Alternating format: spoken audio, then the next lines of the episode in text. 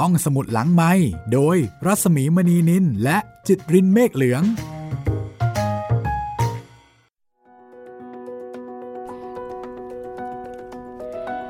สวัสดีค่ะ ยินดีต้อนรับคุณผู้ฟังเข้าสู่ห้องสมุดหลังไม้และ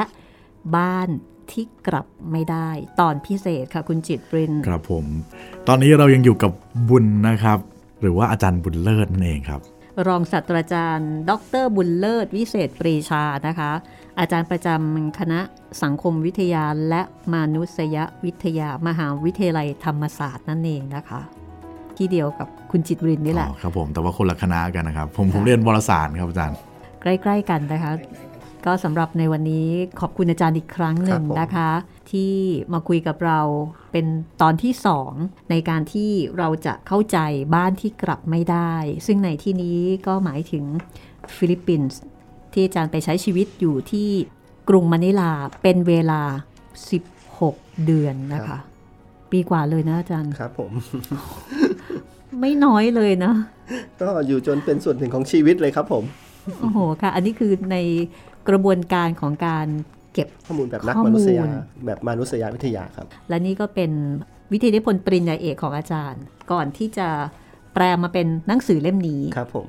บ้านที่กลับไม่ได้นะคะ วันนี้เราจะคุยกันต่อนะคะ ซึ่งก็มีหลายสิ่งหลายอย่างที่มันมันน่าสนใจมากนะคะอาอย่างเช่นสงสัยว่าเรื่องของการความสุขกับอาจารย์ ที่อาจารย์บอกว่า searching for happiness on the streets of Manila ว่าการไปศึกษาคนไร้บ้านที่ฟิลิปปินส์เนี่ยศึกษาเพื่อว่าเฮ้ยเขาหาความสุขยังไงเขามีความสุขยังไงกับการที่เขาเป็นคนไร้บ้าน ซึ่งบางทีเราอาจจะนึกไม่ออกว่า เขาจะมีความสุขยังไงครับ ก็เป็นหัวข้อที่ที่ผมคิดว่าน่าสนใจมาก ๆ คือเราคิดว่าคนที่ลำบากความสุขน่าจะน้อยลงใช่แต่พวกเขาน่าจะกำเป็นลังอย่างนั้นแยกระหว่าง ความลำบากในเชิงกายภาพค่ะกับการบอกตัวเองให้ได้ว่ามีความสุขอืมนะครับคำว่า searching for happiness เนี่ยอาจารย์ที่ที่ปรึกษาผมอาจารย์แคทเธอรีนบาวีเป็นคนตั้งให้ ผมก็ว่าอาจารย์ผมไม่ได้บอกว่าเขามีความสุขจริง ๆนะค่ะเพราะว่าถ้าเราบอกเขามีความสุขเหมือนเกิดเหมือนก็เราไม่ต้องทำอะไรนะค่ะแต่อาจารย์บอกก็ฉันไม่ได้บอกเขามีความสุขจริง กับเขา searching อืมนะเขาก็พยายามค้นหาความสุขภายใต้เงื่อนไขที่ค่ะที่มีอยู่ ซึ่งผมจะเริ่มต้นอย่างนี้ว่า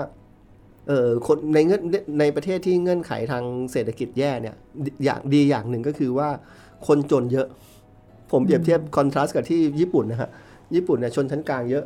คนครับที่จะตกชั้นมาเป็นคนชั้น เป็นคนไร้บ้านน่ะมีน้อยมาก เพราะฉะนั้นคนไร้บ้านในญี่ปุ่น จึงเปรียบเสมือนกับคนที่แปลกปลอมมากๆอืมเพราะฉะนั้นคนส่วนใหญ่ก็จะมองว่าคนอื่นเขาสามารถใช้ชีวิตแบบชนชั้นกลางได้ทำไมคนจำนวนหนึ่งถึงมาเป็นคนไร้บ้าน คนไร้บ้านในในโตเกียวจะมองกันแบบจะถูกมองแบบนี้ค่ะแต่ในฟิลิปปินส์เนี่ยเนื่องจากว่าระบบเศรษฐกิจไม่ดีคนจนเยอะเนี่ยเขาสามารถบอกได้ประเทศฉันนั้น corrupt เหลือเกิน รัฐบาลไม่ดูแลคนในประเทศ เราจึงมีคนจนเยอะฉันจึงมาเป็นคนไร้บ้านเอ๊ะตกลงว่า อันไหนมันดีกว่ากัอันนไหนมันดีคะกว่ากัน ในแง่ของความ suffer เนี่ย คนไร้บ้านในมะนิลาเลย suffer น้อยกว่า เพราะเขาสามารถโทษอย่างอื่นได้อ๋อโดยที่ไม่ต้องโทษตัวเองมฉะนั้นการบอกตัวเองว่ามีความสุขมันคือการไม่ต้องบอกว่ามันเป็นความผิดของฉัน แล้วในแง่ของการของการใช้ชีวิตครับของการหาความสุขของคนไร้บ้านในฟิลิปปินส์ล่ะทำยังคะไงนะครับ ผมได้คำตอบแบบนี้ครับ จากประสบการณ์ของตัวเองด้วยว่าค่อย ๆ อธิบาย เริ่มต้นว่าเขาหาความสุขยังไง เบื้องต้นเลยนะครับเขาลดความคาดหวังของตัวเองมแล้วพอลดความคาดหวังของตัวเองเนี่ย พอได้อะไรที่พิเศษเกินความคาดหวังเขาจะมีความสุขมากอืมซึ่งเรื่องนี้ผมเรียนรู้จากประสบการณ์ของตัวเองด้วยนะครับ ก็คือว่าเวลาเราไปรับแจกข้าวอย่างเช่นทุกวันเนี่ยเวลาเราไปรับอาหารเย็นที่โบสถ์ซิก หรือว่าซิกเนี่ยฮะเราก็จะได้โรตได้แกงถั่วเขียวอืมได้ข้าวค่ะสวย ได้แผ่นจาปาตีกิน นี่เป็นเบสิก วันไหนเราได้ขนมหวานอืมคนไร้บ้านค่ะก็จะรู้สึก โอ้โหนี่ดีจังเลยอ๋อมีขนมหวานชีวิตประจำวัน เราแทบจะไม่เคยเจอขนมหวาน มีอยู่วันหนึ่งนะครับ ผมได้ฟรุตสลัดครับ ตลอดของการลงฟิลมา 14 เดือนเนี่ยผมไม่เคยได้กินฟรุตสลัดมีวันนั้นเป็นวันเดียวที่ วันนั้นเป็นวันเดียวที่เป็นวันเดียวที่โบสถ์ซิกเขาแจกฟรุตสลัด เนื่องจากว่าโอกาสพิเศษอะไรหโอรือเปกาสล่าพิเศษเนื่องจากว่าข้าวหมดอ้าวเนื่องจากว่าข้าวหมดแล้วแจกอะไรไม่พอแล้วคนยังเหลืออยู่ หรือว่ามีโอกาสพิเศษด้วยกระมังครับ แล้วเขาก็แจกใช่ไหมครับ วันนั้นเนี่ย ผมเขียนใน field note ตัวเองเป็นหน้าๆเลย ว่าวันนี้เราเดินผ่านบุมไบความจริงเกือบจะมาถึงไม่ทันอยู่แล้วนะ แต่ว่ามาถึงท้ายพอดีข้าวหมดไอ้นั่นก็หมดเขาก็เลยเอาฟรุตสลัดมาแจกโหคนได้กินฟรุตสลัดวันนั้นทุกคนดีใจกันใหญ่เลย เราเองไม่ได้เคยกินแบบ ผมเขียนอยู่ใน field note เป็นหน้าๆเลย แล้วพอผมกลับมาอ่านพอผมผ่านไปแล้วผมกลับมาอ่านซ้ำว่าผมเขียนอะไรเนี่ยทำไมผมจะต้อง appreciate ซาบซึ้งดีใจขนาดนั้นอ๋อเพราะว่ามันมันเป็นความสุขที่เกิดขึ้นบนเงื่อนไขที่ว่าชีวิตประจำวันเราแทบจะไม่เคยเจอเลยอืมนะครับ หรือได้กินไก่ทอด ปีใหม่ที่วันคริสต์มาสนะครับเป็นความจริงคนฟิลิปปินส์เขาจะให้ของขวัญกันวันคริสต์มาสมากกว่าคืนคริสต์มาสอีฟนอนอยู่ข้างถนน ตื่นเช้ามามีคนเอาหมูทอด มาวางอยู่บนหัวนอนทุกคนก็บอกนอนตรงนู้นได้ไหมโดนดีได้คือชีวิตประจำวันเราไม่ค่อยได้ครับ แต่พอเราได้อะไรที่เป็น extra เราจะรู้สึกว่าอ๋อมีความสุขมากๆ เพราะฉะนั้นพวกเขาหนึ่งก็คือพวกเขาบอกตัวเองว่ามันไม่ใช่ความผิดของฉันโครงสร้างมันทำให้ฉันมาเป็นคนไร้บ้านอืมขณะเดียวกันเวลามาเป็นคนไร้บ้าน ก็อย่าไปทุกข์ร้อนกับมันอืมชีวิตมันเป็นเช่นนี้แหละแล้วก็ถ้าวันไหนเราได้อะไรมาพิเศษก็มีความสุขนะครับ อันที่สามครับ ผมอยากจะพูดถึงก็คือว่า ความสุขของคนไร้บ้านคือการมีเพื่อนอ่าถ้าเราคิดะว่าพวกเขามาเป็นคนไร้บ้าน เพราะถูกกีดกันค่ะถูกครอบครัวไม่ยอมรับทำงานที่ไหนก็เฟล พอไม่มีสตางค์แล้วอยู่บ้านก็เสียศักดิ์ศรีคนเป็นผู้ชายนะครับ หรือคนเคยติดคุกกลับไปบ้านก็ไม่ได้ทำงานก็ยาก เพราะฉะนั้นเนี่ยพวกเขาจะรู้สึกว่าสังคมที่ข้างถนนเนี่ยเขามาเจอคนที่ไม่มีใครไปที่ไหนไม่ได้แล้วมาเจอกันเรามาสร้างความเป็นมิตรกันที่นี่ เพราะฉะนั้นเนี่ยความเป็นมิตรภาพ จะสำคัญมากในหมู่คนไร้บ้าน จะแทบไม่มีใครครับอยู่คนเดียวเขาจะผมจะถูกสอนว่าอยู่กับคนอื่นให้เป็นนะรู้จักแบ่งปันกับคนอื่นทำไมเราต้องแบ่งล่ะ เราได้ของมาจะไม่มีใครแอบไปกินนะ ได้ของมาทุกคนก็จะมีแบบกินกันสิ มีข้าวไหมค่ะข้าวไม่มีแบ่งกันกิน แล้วก็แบ่งกันวันหน้าคนอื่นจะแบ่งคนคนอื่นก็จะแบ่งเราด้วยนะครับ แล้วหนึ่งต่อให้เราอยู่ข้างถนนเนี่ย เราไม่สามารถเก็บอาหารได้ครับเพราะเก็บไว้พรุ่งนี้มันก็เสียอ๋อสิ่งที่เราต้องทำก็คือเราได้แกงมาแบ่งกันเราต้องมาแบ่งกินคเลยนอื่นกิน กินไม่หมดก็แบ่งค่ะปล่อยไว้ก็เสีย เพราะฉะนั้นคนจะบอกเลยอย่าเห็นแก่ตัวด้วยการเก็บของ เพราะฉะนั้นเขาจะแบ่งกันอืมโอ้อย่างนี้ถ้าเกิดว่าใครไม่ค่อยมีเพื่อนนี่ลำบากสิอยู่ไม่ได้แบบนะครับ จะถือว่าเขาจะบอกเลยถ้าผมถามคนในบ้านชีวิตที่เศร้าที่สุดเป็นยังไงก็บอกว่าถ้าเศร้าที่สุดก็คือไม่มีเพื่อนอืมอืมคำว่าคนฟิลิปปินส์คำว่า malungkot ที่แปลว่าเศร้าค่ะเป็นคำเดียวกันกับคำว่าโดดเดี่ยวอืม เพราะฉะนั้นสำหรับเขาก็คือคำว่าโดดเดี่ยวก็คือเศร้าโอ้เพราะฉะค่ะนั้นเมื่อเพื่อนหนึ่งสำคัญมากค่ะ เพราะฉะนั้นความสุขที่อาจารย์บอกว่าเอ่ออยู่ที่อยู่ที่การมีเพื่อนเพื่อนด้วยครับผมการมีเพื่อนแล้วก็ในเรื่องของแบบค่าใช้จ่ายค่าใช้ หรือว่าการมีอาชีพนี่แหละคะอาจารย์ที่บอกว่าเขาก็จะเขามีอาชีพของเขาด้วยใช่ ถ้าใครสามารถที่จะเริ่มยืนด้วยตัวเองก็จะค่อยอ่าๆอันนี้ก็จะคล้ายๆ กับที่ผมเขียนในโลกของคนไร้บ้านก็จะมีหลายชั้นเนาะค่ะคนที่มาเป็นคนไร้บ้านใหม่ ๆ จะทำอะไรไม่เป็นเลยก็ไปรับแจกข้าว แต่พออยู่ไปปุ๊บอะอยู่เป็นไปขายพลาสติกสิอ่าเริ่มขายพลาสติกเป็นไปซื้อบุหรี่ถ้าจัดการดีๆนะฮะค่ะไปซื้อบุหรี่มาเป็นซอง แล้วแบ่งขายแบ่งเป็นขายมวนเป็นมวลอะค่ะเดี๋ยวนี้ก็จะบอกว่าคุณเริ่มรู้จักหากินเป็นละไปรับจ้างตามร้านอาหารสิบางคนนะทำจ้างตามร้านอาหาร มีวินัยมากทำงานทุกวันไม่หยุดเลย แต่นอนข้างถนนอยู่ เขาบอกว่าเซฟเงินกว่าไปเช่าอีกอ้าวชินกับชีวิตแบบนี้ซะแล้วเหรอคะอืมก็จริงนะเพราะฉะนั้นแล้วทั้งทั้งๆที่จริงๆแบบเขาก็น่าจะพอหาบ้านเช่าเช่าแบบราคาถูกถูกๆได้ได้ไว้เก็บของใช่เขาบอกคุณภาพแย่มากเลยห้องเช่าราคาถูกแบบพันเปโซนะครับห้องน้ำแย่สภาพแวดล้อมต้องเดินผ่านยาเสพติดอะไรก็บอกไม่รู้ แต่ว่าอยู่ไกลไปอยู่ข้างถนนแบบนี้ ก็พอจะอยู่ได้มากกว่าด้วยซ้ำนะครับ แต่ว่าก็จะเป็นค่อยๆ ยกระดับจะเห็นเลยคนไร้บ้าน คนไร้บ้านตอนที่ผมรู้จักแรกๆตอนปี 2011 พอผมเจออีกครั้งหนึ่ง2013 เขาก็เริ่มอยู่กับที่ละขายบุหรี่ทำนู่นทำนี่ก็จะไม่ก็จะค่อยๆค่อยๆจะเรียนรู้แล้วอยู่อยู่ที่ข้างถนน อืมค่ะ แล้วแบบความสุขของคนไร้บ้านแม้ว่าเขาอยู่ในจุดที่แบบเขาพอจะเลือกได้ แต่ทำไมเขายังเลือกที่จะนอนข้างถนนน่ะ ก็อันนี้ก็จะเป็นคืออีกอีกงานอีกชิ้นหนึ่งที่ผมเขียนไว้เป็นวิชาการหน่อยอาจจะเรียกว่าเลือกก็ไม่ทีเดียวนะผมจะเรียกว่ามีจะมีคำหนึ่งในคำคำในภาษาฟิลิปฟิลิปปินส์เรียกว่า balik-balik แปลว่าไปไปมามาเนื่องจากว่างานที่เขาได้มันเป็นงานที่ไม่มั่นคงอ๋อทำงานได้แป๊บเดียว คือเส้นมันเส้นมันบางมาก ระหว่างเป็นคนไร้บ้านกับไม่เป็น ถ้าคุณยอมถูกขูดรีดนะ แปลว่ายอมไปทำงานแล้วได้ค่าแรงขั้นต่ำน้อยกว่าค่าแรงขั้นต่ำสองสามร้อยเปโซก็ยอมไปทำแต่พอไปทำแล้วโหไม่ไหวได้สองสามร้อยเปโซถูกใช้หนักกลับมาเป็นคนไร้บ้านดีกว่าไอ้เส้นตรงนี้มันเลยบางจะคำเวลาผมถามเวลาผมจะเขียนงานอีกชิ้นหนึ่งเลยว่า เราจะถามว่าคนเป็นคนไร้บ้านนานหรือยังเขาบอกว่าเป็นมา 20 ปี มันอาจจะไม่ได้แปลว่าเขาอยู่ข้างถนนตลอด 20 ปีอืมอืมเพราะว่าเที่ยวไปเที่ยวมันมาเที่ยวไปเที่ยวมาจะมีคำเฉพาะเลยบาลิกบาลิกแปลว่าไปไปมามาอืมอ๋อค่ะ หมายอย่างนี้ถ้าเกิดสมมติว่าถ้าไปอยู่ในญี่ปุ่น ฟังดูเหมือนน่าจะดีเนาะเพราะว่าโดยภาพสังคมโดยรวมอะ่ะมันคุณภาพชีวิตดี แต่แต่ปรากฏว่าคนถ้าเป็นไร้คนบ้าไร้นในบ้านญี่เนี่ยปุ่น มันเศร้ากว่าเหรอเศร้าคะกว่าคือในแง่ของการถูกมองนะครับ ในแง่ของการถูกมอง จะจะลำบากกว่า เพราะฉะนั้นเนี่ยเขาจะต้องตอบตัวเองมากๆ ว่าว่าทำไมฉันว่าเป็นอย่างนี้นะจะคนไร้บ้านในในในในโตเกียวจะเป็นแบบนี้เอ่อ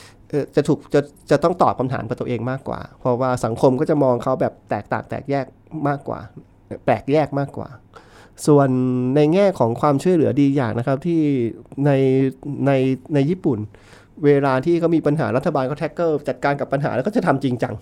อย่างผมเคยไปญี่ปุ่นเมื่อหลายปีแล้ว2003ถ้าผมไปช่วงนู้นผมไป 2005มั้งถ้าผมจะไม่ผิดนะ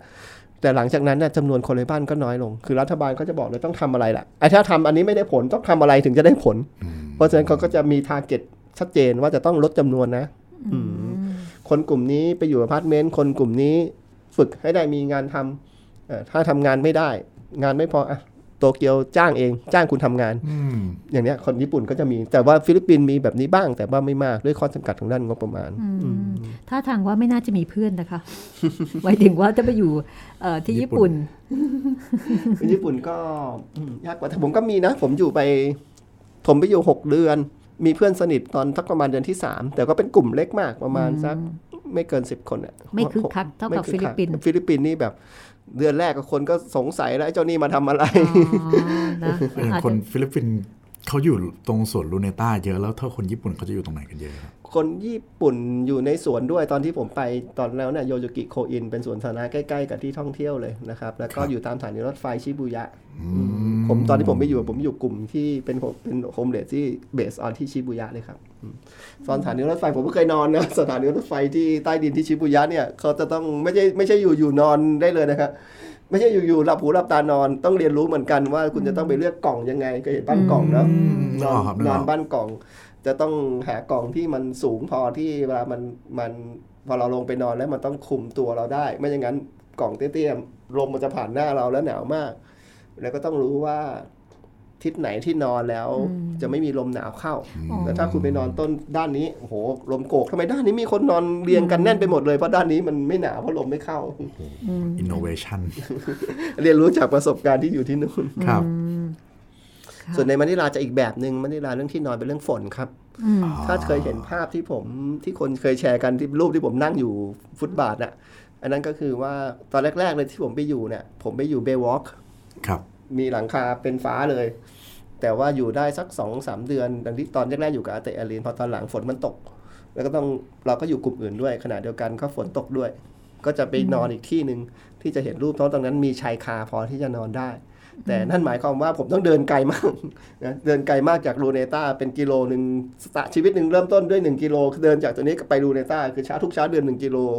เป็นชีวิตประจำวัน อืมอาจารย์ค่ะแล้วแบบถ้าพูดในแง่ของคนไร้บ้านในฟิลิปปินส์กับไทยเนี่ยประเทศไหนมากกว่ากันคะมากต้องเป็นฟิลิปปินส์ฟิลิปปินส์มันก็สะท้อนจากวิทยานิพนธ์ชื่อว่า ถ้าเราเข้าใจคนไร้บ้านโดยมองมิติโครงสร้างนะมิติโครงสร้างจะบอกว่าประเทศที่มีโครงสร้างทางเศรษฐกิจ สวัสดิการสังคมแย่กว่าจำนวนคนไร้บ้านก็มากตามไปด้วย เพราะฉะนั้นในแง่เนี้ยในมะนิลาเมโทรมะนิลาซึ่งถ้าจะเปรียบเทียบกรุงเทพต้องเปรียบเทียบกับเมโทรมะนิลาเนี่ย ของเขาน่าจะมีหลักหมื่นคนโอ้โหนะสองสามหมื่นคนผมคิดว่า เพราะฉะนั้นมันก็เท่ากับเป็นกลุ่มคนอีกกลุ่มหนึ่งเลยเป็นสังคมที่กระจายอยู่ตามใต้จะใต้บันไดรถไฟฟ้า พี่ก็จะเห็นครอบครัวและครอบครัวคนไร้บ้านนี่ผมรูปที่หนึ่งนะในเชิงค่ะปริมาณการที่สองเนี่ยในเชิงรูปแบบ ในงานศึกษาคนไร้บ้านก็จะพูดกันได้ว่า ถ้าที่ใดมี street family แสดงว่าที่นั่นแย่กว่าอืมอืมนะครับเพราะว่าในประเทศที่มีสวัสดิการสังคมดีเศรษฐกิจดีเนี่ย คุณจะไม่ค่อยมีผู้หญิงไร้บ้านอืมและคุณค่ะยิ่งไม่ควรจะมีครอบครัวไร้บ้านนะประเทศที่สวัสดิการสังคมดี ถ้าคุณเป็นครอบครัวข้างถนนรัฐบาลจะต้องดูแล แต่ในมะนิลาจะเห็นว่ามีทั้งครอบครัวไร้บ้าน ครอบครัวที่พ่อแม่ขายของเด็กก็กินนอนอยู่ข้างถนน อันเนี้ยสภาพแบบนี้ก็จะบอกเลยว่าเชิงโครงสร้างเขาแย่กว่า เชิงปริเชิงดังนั้นจำนวนคนไร้บ้านและรูปแบบก็จึงรุนแรงมากกว่าบ้านเรา บ้านเราเนี่ย เราเคยมีประเด็นเด็กข้างถนน เด็กเล่ร่อนอยู่สักพักหนึ่งนะสามศูนย์สี่ศูนย์แต่ทศวรรษนี้มันน้อยลงมากสตรีทแฟมิลี่เราแทบจะเห็นน้อยมากค่ะตอนผมทำเรื่องคนไร้บ้านเนี่ยผมสามารถนับได้เลยว่า ที่ผมคลุกคลีอยู่มีครอบครัวที่เป็นคนไร้บ้านมีเด็กไม่เกินสิบหกเจ็ดค่ะครอบครัวเท่านั้นนะฮะอืมอืมไร้บ้านกับเอ่อสลัมนี่มันไม่เหมือนกันใช่ไหมครับ ไม่เหมือนเพราะว่าผมพูดไร้บ้านผมจะใช้ว่า street fam street homeless ไปเลย street dweller ไปเลยครับอคนที่อยู่ข้างถนนไม่มีหลังคาอืม แต่ว่าถ้าเป็นสลัมเนี่ยความจริงถ้าใช้ความหมายของสหประชาชาติเนี่ยคล้ายความหมายของ UN Habitat เนี่ยครับสลัมเขาก็ยังถือว่าเป็นโฮมเลสได้ เพราะว่าที่อยู่ที่เขาอยู่นั้นไม่มีความมั่นคงในความหมายของของ UN Habitat นะที่องค์การที่อยู่อาศัยแห่งสหประชาชาติ แต่ว่าพูดให้เฉพาะเจาะจงเนี่ยมันต่างกันเยอะครับระหว่างคนที่มีรูฟกับคนที่ไม่มีกับรูฟเลสไม่มีหลังคาอืมอืมค่ะ แล้วถ้าพูดถึง คนไร้บ้านในเมืองไทยล่ะคะอาจารย์ในแง่ของการค้นหาความสุขอะอาจารย์พบว่ามันต่างกันไหมคะ คนในบ้านในเมืองความสุขความทุกข์คนในบ้านในเมืองไทยคนในอบ้านยู่อยู่กลางๆนะระหว่างญี่ปุ่นกับฟิลิปปินส์ผมจะเปรียบเทียบแบบนี้ ก็ในแง่ความสุขมี เพราะฉะนั้นเนี่ยผมถึงได้บอกว่าบางทีเราพยายามจะจัดหาความช่วยเหลือให้คนไร้บ้านแล้วทำไมเขาไม่ออกจากข้างถนน ก็แสดงว่ามันมีอะไรบางอย่างที่เป็นเงื่อนไขบวกอืมเวลาที่เขาอยู่ข้างถนนค่ะสิ่งหนึ่งเลยที่จะได้ยินคนไร้บ้านพูดก็คือว่าชีวิตข้างถนนเขามีอิสระนะครับความเป็นอิสระอันนี้เหมือนกันไหมคะเหมือนกันไทยไทยฟิลิปปินส์คนคนอ่าฟิลิปปินส์โดยเฉพาะจะบอกได้เลยว่าค่ะผมเนี่ยเคยไปทำงานเป็นลูกจ้าง ร้านขายข้าวแกงราคาถูก เพื่ออยากได้ประสบการณ์แล้วเขาบอกไปทำทำไมได้ค่าแรงถูกมาเป็นคนไร้บ้านยังดีกว่าอีกอ้าวแสดงว่าต้องมีต้องมีเพราะฉะนั้นมันมีข้อมันมีข้อดีอ่าข้อดีก็ค่ะคือความเป็นอิสระ ไม่ต้องถูกใช้งานทุกวันทุกวี่ไม่ต้องถูกใครสั่ง แล้วก็คนบางคนก็บอกฉันหัวแข็งฉันหัวดื้ออฉันไม่ชอบให้ใครมาสั่ง ฉันอยากจะเก็บของเก่าเมื่อไหร่ก็เก็บอืมฉันแม้ว่าอยากจะอาจจะไม่หยุดมีไม่มีกินบ้างถึงแม้แต่จะฉันก็ใช่ยอมอืมนะอันนั้นก็เป็นนั้นนั้นเมืองไทยก็จะคล้าย ๆ กันคนจำนวนหนึ่งที่ออกจากบ้าน ก็จะบอกว่ามาอยู่ตรงนี้ก็พอปรับตัวได้แล้วนะฮะคนจำนวนหนึ่งก็จะบอกว่าปรับตัวได้แล้วก็มีอิสระ เพราะฉะนั้นเนี่ยไม่ง่าย ถ้าเขาอยู่นานแล้วแล้วปรับตัวได้นะครับ ไม่ง่ายที่จะแบบให้เขากลับไปทำงาน 5 วัน 6 วันต่อสัปดาห์นั้นโครงการจ้างวันค่าที่กระจกเงาทำเนี่ยออกแบบได้สอดคล้องก็คือว่าบางทีก็อาจจะอยากทำงานแค่ 1 วันต่อสัปดาห์ มีเงินสัก 2,000 บาทที่จะไปจ่ายค่าเช่าห้องเท่านั้นแหละ แล้ววันอื่นๆเขายังพอจะใช้ชีวิตแบบอื่นได้นะครับมันจะให้เขากลับมาเป็นชีวิตนั้นมันมันมันค่อนข้างต่างกันเยอะ การให้เขากลับมาใช้ชีวิตรูทีนได้เนี่ย ก็จะต้องเป็นคนที่หนึ่งก็คือคนที่เพิ่งเป็นคนไร้บ้านไม่นาน กับสองเขาต้องมีแรงจูงใจที่สูงมากๆ เช่นจะอยากไปขับทำอยากจะกลับมาใช้ชีวิตอย่างนี้แหละต้องอิ่มตัวภาษาตะกร้อกจะมีคำว่าซาว่านะซาว่านะก็แปลว่าอิ่มตัวอยู่จนอิ่มละอะคราวนี้ฉันต้องมีแรงจูงใจจริง ๆ แล้วถึงจะอยากกลับมาทำงานเป็นลูกจ้างอืมอืมค่ะอยากครับในเล่มอะครับ ผมเห็นมันมี อาจารย์เล่าเรื่องยาเสพติดกับ คนไร้บ้านเยอะพอสมควร ที่มันเรียกว่าชาบูใช่ไหมคครัรับบผมอันนั้นอาจารย์ได้เคยแบบประสบพบเจอของจริงบ้างไหมโอ้คนี่รับน่าสนใจมากเลย ชาบูก็คือแอมเฟตามีนนะครับก็คือออก็โอเคยาบ้าโอเคบ้านเราก็คือยาบ้าบ้านเราเนี่ยคือคือแอมเฟตามีนครับที่นู่นก็ร้ายแรงครับปัญหาเรื่องยาเสพติดร้ายแรง เรียกว่าในหมู่คนก็ถึงขนาดที่ประธานาธิบดีคนที่แล้วประธานาธิบดีดูเทอร์เต้มีนโยบายปราบยาเสพติด แล้วก็มีการแบบที่มีการ ฆ่าคนจำนวนมากใครที่เกี่ยวข้องกับยาเสพติดฆ่าไปเลยเนี่ยก็ก็เรียกว่าเป็นเรื่องใหญ่ของที่นู่นครับเพราะฉะนั้นถ้าถามว่ามันเป็นปัญหาใหญ่ขนาดไหน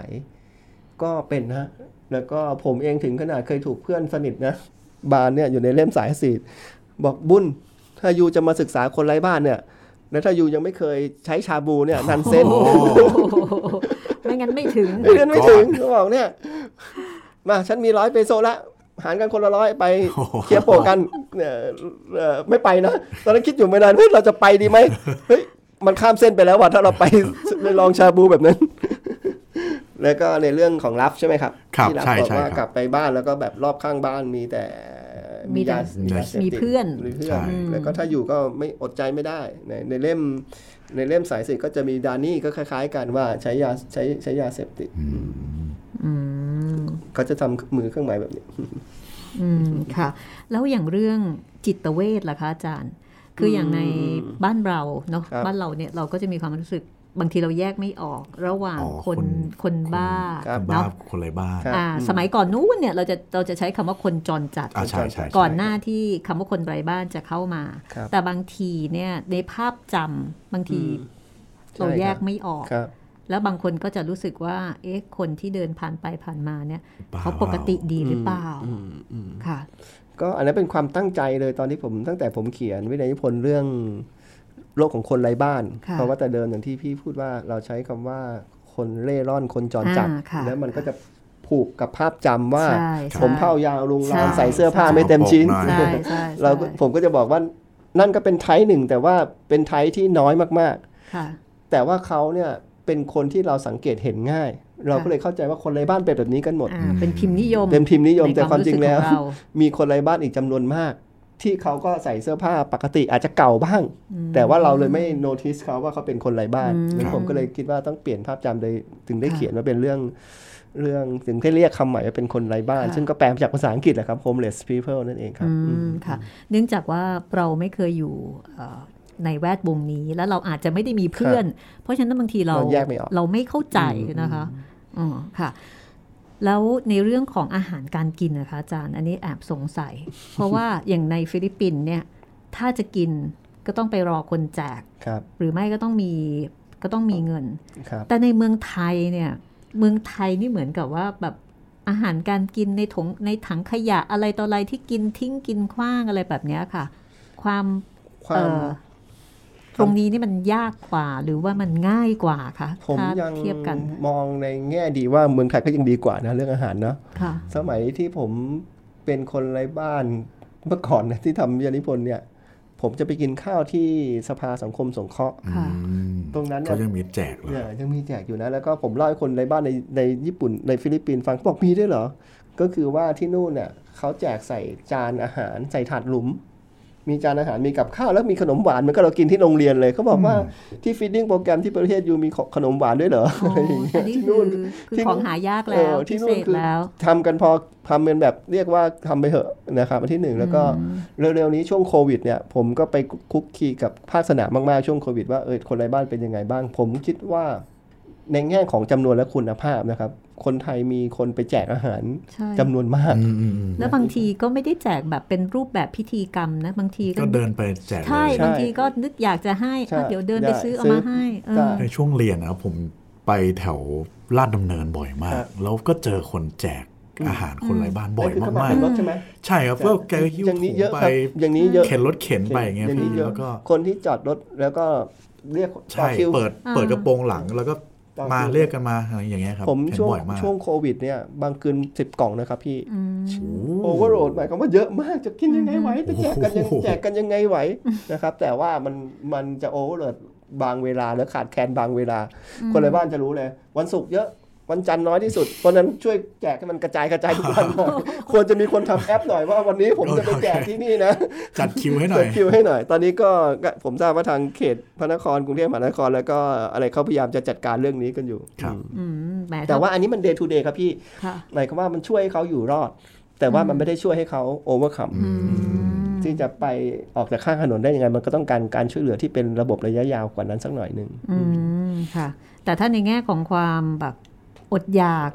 ก็คนไทยไม่ไม่น่าคนจะไทยถึงขั้นอดอยากใช่ครับมากใช่ครับอืมแต่ฟิลิปปินส์นี่ดูเหมือนว่าน่าจะต้องการอาหารมากกว่าของไทยป่ะคะใช่แล้วก็อย่างทุกวันนี้เรากินกับวัดซิกข์เนี่ยแทบจะอยู่ได้ด้วยวัดซิกข์วันหนึ่งเลยแม่แน่นอนว่าบุมไบนี่ที่พึ่งมากๆไม่ว่าจะเป็นยังไงฝนตกแดดออกทุกฤดูกาล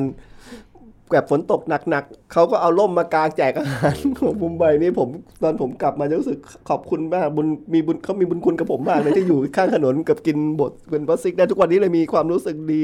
กับเอ่อกับกับผู้ที่รับสื่อศาสนาซิกมากๆกำลังจะถามว่าและความสุขของบุญ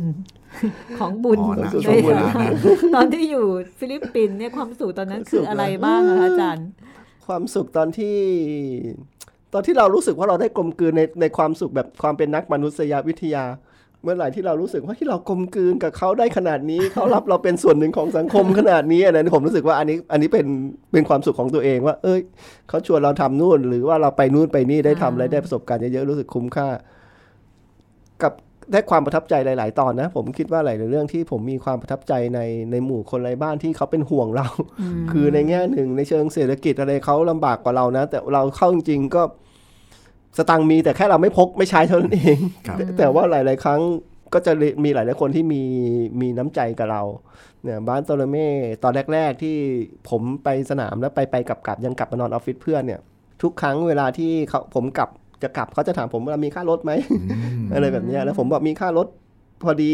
แบบมีค่ารถพอดีอะไรแต่เขาบอกเฮ้ยเผื่อไปหน่อยสิเดี๋ยวเผื่อรถตกรถเผื่อรถมันอะไร ก็จะช่วยเรา แต่เขาก็รู้ใช่ไหมคะว่าว่าเอ้ยบุญ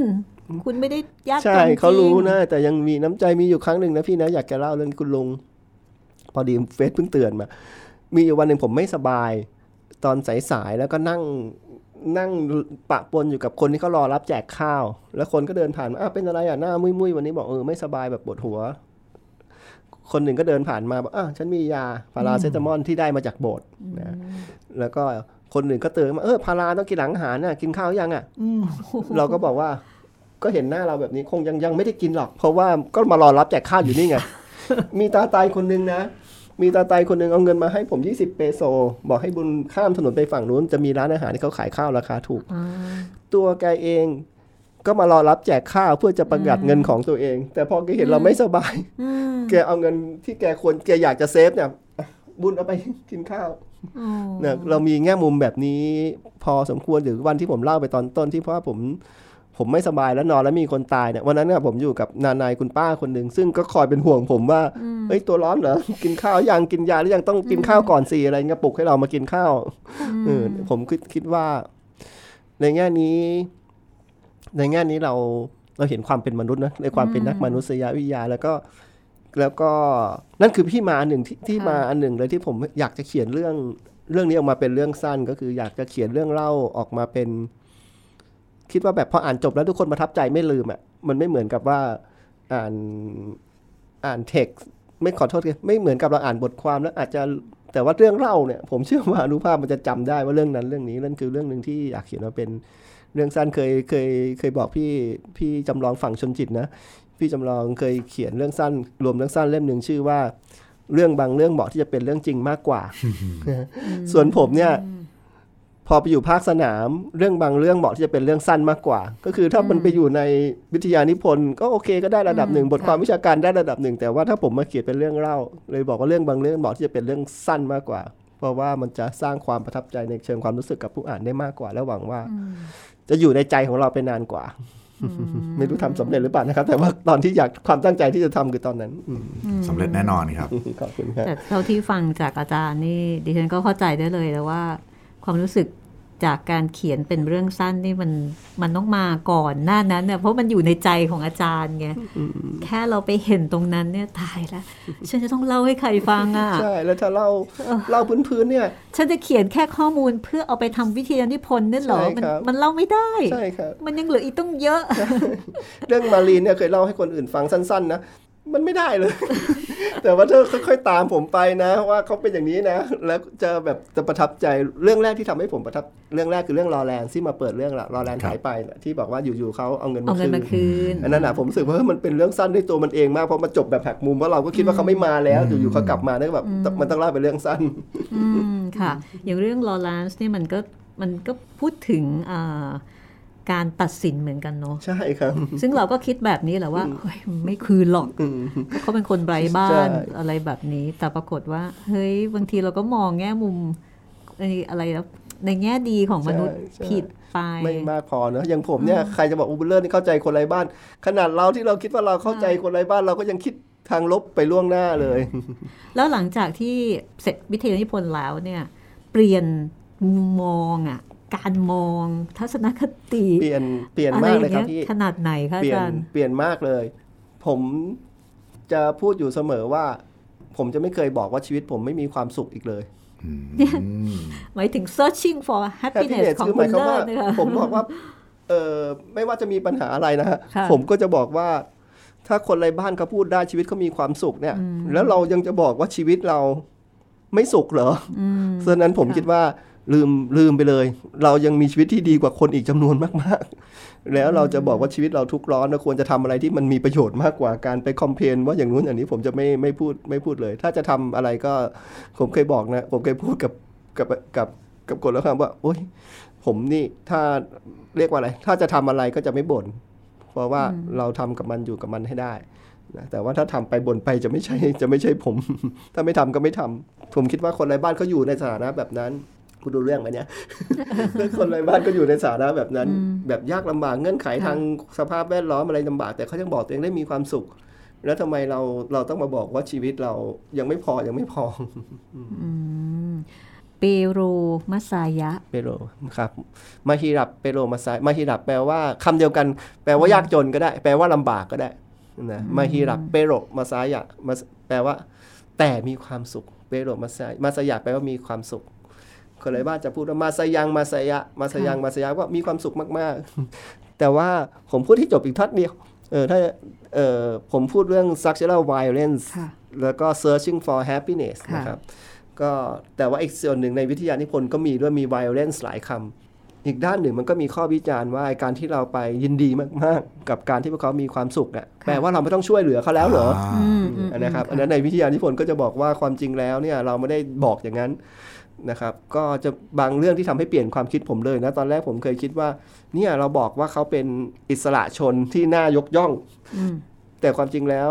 ปรึกษากับอาจารย์ผม แล้วก็รวมทั้งเราเห็นข้อมูลในภาคสนามด้วยแล้วบอกว่า เราไม่ควรจะเซเลเบตเชื่อชูเรื่องแบบนี้อืมเพราะว่าคุณภาพชีวิตมันแย่เกินค่ะภาพที่เปลี่ยนความคิดผมเลยก็คือว่า มีลุงคนหนึ่งซึ่งผมรู้จักเขาตั้งแต่ตอนลงภาคสนามเดือนแรกผ่านไปหนึ่งปี ตาแกเป็นต้อที่ค่อย ๆ บลายลงเรื่อยๆ และแกต้องใช้ชีวิตอยู่ข้างถนน ผมเห็นวันนั้นผมเดินผ่านคนละฝั่งถนนแต่เห็นแกเงื้อๆงันๆกำลังข้ามถนน ผมเลยเปลี่ยนความคิดตัวเองเลยเราจะบอกว่าชีวิตแบบนี้เป็นชีวิตที่เป็นทางเลือกได้ไม่ใช่ เพราะว่าเขาไม่มีทางเลือกอื่น เขาจึงต้องปรับตัวแล้วก็บอกตัวเองว่าอย่างมีความสุข เพราะฉะนั้นเนี่ยผมก็จะบอกว่าเออมันมีความรุนแรงในรูปแบบอื่น นั่นก็ค่ะคือความรุนแรงที่ทำให้ ความทุกข์ทนเป็นเรื่องปกติ โห อันนี้มันความทุกข์ทนเป็นเรื่องปกติ อันนี้มันก็ก็มีคำว่า everyday violence ทำให้เรารู้สึกเพิกเฉยกับเรื่องแบบนี้ เราเห็นเป็นเรื่องปกติธรรมดา ซึ่งซึ่งผมก็จะจะจะวิจารณ์ในเรื่องแบบนี้ เช่นอือฮึพอพูดค่ะวันนี้พูดกับว่ามาสยังมาสยาเนี่ยผมนึกขึ้นได้เนื่องจากว่า มันเป็นเพลงที่ร้องในโบสถ์ครับอ๋อเราไปโบสถ์เรามีความสุขจังเลยกับการได้มาสรรเสริญพระเจ้า ด้านหนึ่งก็โอเคเราเราก็สบายใจแต่อีกด้านหนึ่งก็กล่อมเกลาเราให้เรารู้สึกว่าเออเราอยู่แบบนี้ไปเถอะ เพื่อให้ทนททนนอยู่กับได้ความทุกข์ทนที่มันต้องมีใช่แล้วในเรื่องของสุขภาพเนี่ยค่ะอาจารย์เอาอย่างในฟิลิปปินส์เนี่ยครับการจัดการสุขภาพของเขา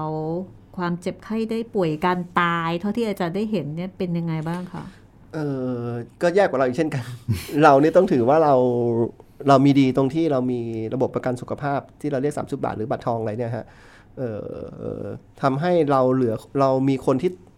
ตกออกนอกระบบเนี่ยน้อยมากๆนะครับมีนะคนในบ้านมีปัญหานะ เช่น บางคนไม่มีบัตรไม่มีเลข 13 หลักนะมีไม่ใช่ว่าไม่มีแต่ว่าโดยโดยรวมๆน่ะเราดีกว่านะครับแต่คนในบ้านในคนในบ้านในเมืองไทยที่ไม่มีเลข 13 หลักก็จะยากกว่า แต่ในฟิลิปปินส์หนักกว่านั้นอีก ก็คือว่าผมอยู่ที่มะนิลาเนี่ยเขาจะบอกว่างบประมาณน้อยนะงบประมาณน้อยเนี่ยเขาไม่มี เขาไม่มีเวชภัณฑ์มากพอจำได้ว่าในสายสตรีทใช่ครับเดียนตกใจมาก มีแต่ใบสั่งยา มีแต่ใบสั่งยาแต่ไม่ไม่มีมียายา วันที่ผมพาบาสโตโลเม่ที่ผมเล่าไปตอนต้นเนี่ยว่าบาสโตโลเม่ถูกรถชนไปโรงพยาบาลแล้ว เถียงกันว่าคนนั้นเขาเป็นคนชนเขาต้องดูแลเรา พยาบาลบอกว่าจะเถียงกันไปเหอะ ไปซื้อมาถ้าไม่ซื้อสำลีกับยาแดงแอลกอฮอล์มาฉันทำแผลไม่ได้ อันนี้งงมากเลยว่าเฮ้ยเขาให้ใบสั่งยาด้วยเหรอมาแล้วก็บอกเนี่ยร้านขายยาหน้าโรงพยาบาลเปิด 24ชั่วโมงไปซื้อมาก่อนเขาถึงจะทำอะไรได้ คือคือเขาไม่มีตรงนี้แม้กระทั่งเอ่อแผนกฉุกเฉิน เราจะเรียกว่า emergency room ได้ยังไงใช่ไหมครับซึ่งมันควรจะต้องมีนั่นแหละครับมายถึงเราต้อง เราต้องรับภาระเองใช่เราต้องไปซื้อมาใช่เพื่อมาครับให้พยาบาล พยาบาลพยาบาลก็แค่ทำเท่านั้นเองใช่ครับ แล้วเขาก็บอกว่าไม่มีปัญหาเรื่องเรื่องงบประมาณนะครับ แล้วก็นี่ไม่ใช่เป็นเคสยกเว้นที่แบบเพื่อนผมเป็นคนไร้บ้านนะก็มีเคสหนึ่งที่เล่ามาว่าเพื่อนอีกคนหนึ่งถูกรถชนเหมือนกันเลย แต่คนนี้เขาเป็นอาสาสมัครที่โบสถ์อาเตะคนหนึ่งที่เป็นเจ้าที่ของโบสถ์เนี่ยก็ไปรับรองว่าเนี่ยเดี๋ยวเดี๋ยวทางโบสถ์ทางเชิญเนี่ยจะจ่ายค่ารักษาพยาบาลเขาบอกพอเขาไปถึงน่ะเตียงของคนที่ถูกรถชนเนี่ยเต็มไปด้วยเลือดที่ พยาบาลยังไม่ได้ทำอะไรเลยในห้อง emergency room เนี่ยโอ้เราก็แบบโอ้โหมันแย่ขนาดนี้เรื่องที่หนึ่งนะเราจะเห็นอันเนี้ยครับเป็นเรื่องที่ค่อนข้างค่อนข้างล้ำค่อนข้างเยอะ ถ้าพูดถึงเรื่องสุขอนามัยหนึ่งพูดถึงเรื่องฟิลิปปินส์จะเป็นต้องพูดเรื่องหนึ่งก็คือการคุมกำเนิดครับอืมนะครับก็เขาเป็นประเทศคาทอลิกที่ที่ที่เถียงกันเรื่องว่าการคุมกำเนิดผิดประสงค์กินพระประสงค์ของพระผู้เป็นเจ้าหรือเปล่านะโบสถ์ก็ไม่ค่อยไม่สนับสนุนเรื่องนี้ เพราะฉะนั้นเนี่ยเขาจึงมีประชากรเด็กเยอะ นะครับเป็นประเทศที่มีประชากรเด็กเยอะ แล้วก็อายุไม่ถึง 20ละก็จะเป็นแม่คุณแม่เป็นพ่อคนหมดละ ซึ่งตรงนี้ก็จะทำให้การดูแลสุขภาพก็จะคนข้างถนน เราจึงเห็นว่าคนข้างถนนที่เป็นครอบครัวเออมาก มากเหมือนกันนะครับ แล้วก็ถามว่าโอ้ยเป็นคนข้างถนนแล้วคลอดลูกได้ยังไงกลับตรงกันข้าม เพื่อนผมคนหนึงเป็นผู้เชี่ยวชาญเลย ว่าถ้าใครคลอดเนี่ยไปหาโบสถ์ที่ไหน โบสถ์จะถือว่าการช่วยให้คนได้คลอดเนี่ยอ๋อไปฝากครั้นยังไงเนี่ยถือว่าเป็นบุญของเขามันจะจะมีนักการเมืองท้องถิ่นจะมีคนที่สนับสนุน ให้คุณได้คลอดแต่ขอโทษนะครับเขาอยู่โรงพยาบาลกัน3วัน5วัน หลังคลอดลูกแล้วลูกตัวเล็ก ๆ ก็มานอนอยู่ข้างถนนเนี่ยในแง่นี้ก็ ก็ค่อนข้างค่อนข้างค่อนข้างค่อนข้างแย่กว่าอืมอืมอย่างเด็กในสลัมเด็กในชุมชนเนี่ยผมยังเจอเลยที่กินนมด้วยการละลายนมข้นหวานค่ะของบ้านเราอัเนี่ยนรนี้ณเคยได้ยินนะรคณรับรงค์มาต้องนานแล้วว่านมผตั้งงแต่สมัยก่อนก็นู่นละแต่แต่เนี่ยยังมีเลยว่าไม่มีนมกินหรอกก็คือเอานมข้นหวานมาละลายน้ำกินอืมค่ะ อาจารย์คะแอบถามนิดหนึ่งว่าระบบเอ่อสุขภาพของฟิลิปปินส์เนี่ยเป็นอย่างนี้กับประชาชนโดยทั่วไปไหมคะ ใช่เพ ราะฉะนั้นคนในชุมชนในอาจก็จะลำบากเหมือนกัน เพราะฉะนั้คืนอเราก็ไปไหน ไปหาเฉยใช่เขาต้องแล้วมีสตางค์ไปๆอ๋อและอย่างอื่นต้องไปซื้อเอาเอง ใช่ ในส่วนที่เขาจะทำก็คือเขาต้องไปหาโบสถ์เพราะฉะนั้นระบบอุปถัมภ์ของที่นู่นจึงแข็งแรงอ๋อเขาจะต้องไปพึ่งพานักการเมืองท้องถิ่นหรือไปพึ่งพาโบสถ์อืมอันนี้ก็เปิดโลกนะพี่เปิดโลกเลยว่าโอ้โหของบ้านเรานี่บางทีรอช้าหน่อยนี่ก็จะฟ้องนะบางทีก็จะฟ้องหมอฟ้องอะไรต่ออะไรแต่ก็ทำให้เราได้เห็น เห็นสังคมที่ไม่ใช่เฉพาะคนไร้บ้านเท่านั้นนะคะ สังคมเออของแต่ละประเทศครับแล้วก็ที่สำคัญก็คือว่าคนไร้บ้านซึ่งเป็นคนที่เขาจะได้รับอะไรแบบ ได้รับผลกมัระทบนะได้รับผลกระทบมากผลอะไรนะ แรงกระแทกครับมากกว่าคนอื่นด้วยนะคะ สุขง่ายแต่ก็ต้องทุกข์ง่ายแล้วก็ทุกข์ทนอย่างทุกวันด้วยเหมือนกัน และนี่ก็คือบ้านที่กลับไม่ได้นะคะ จริง ๆ ไม่ใช่เฉพาะบ้านที่กลับไม่ได้นะคะรวมไปถึงหนังสือเล่มอื่นของอาจารย์ที่เขียนเกี่ยวกับคนไร้บ้าน สายสตรีทแล้วก็โลกของคนไร้บ้านเอะโลกของคนไร้บ้านนี่ยังยังมีพิมพ์ยังอยู่ไหยังมมีคะขายอยู่ที่สันพิมพ์ฟ้าเดียวกันครับอ๋อค่ะส่วนเล่มนี้หมดคืทั้งสองเล่มนะเล่มนี้ก็หมดแล้วเหมือนกันอ่าโลกของคนไร้บ้านอันนั้นคือเออเกี่ยวกับโลกของคนไร้บ้านที่กรุงในเทพในในเมืองไทยในประเทศไทยนะคะเอาละค่ะวันนี้มีอะไรอยากจะฝากบอก สักสิ่งนิดนึงไหมคะสิ่งที่ผมได้เรียนรู้อย่างที่สุด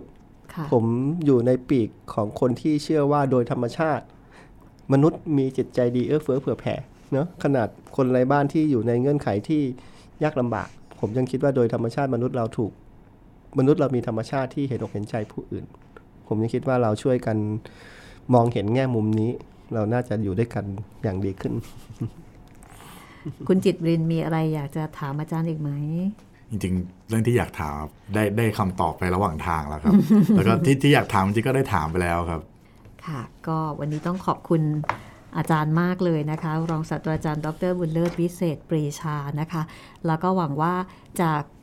ข้อมูลนะคะจากประสบการณ์ที่อาจารย์ได้รับเนี่ยดิฉันคิดว่า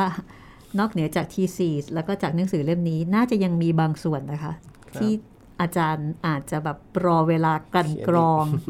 กันกรองออกมาอีกในรูปแบบอื่น ๆ ก็หวังว่าจะได้อ่านให้คุณผู้ฟังได้ฟังในห้องสมุดหลังใหม่นะคะ วันนี้ขอบพระคุณอาจารย์มากค่ะครับขอบคุณครับ สวัสดีครับสำหรับวันนี้ห้องสมุดหลังใหม่ก็เจอเจอกันเหมือนเดิมจันทร์พุธศุกร์ส่วนเรื่องต่อไปจะเป็นอะไรก็รอดู ในอีพีหน้านะคะ ครับผมพวกเราลาไปก่อนนะครับ สวัสดีครับ สวัสดีค่ะ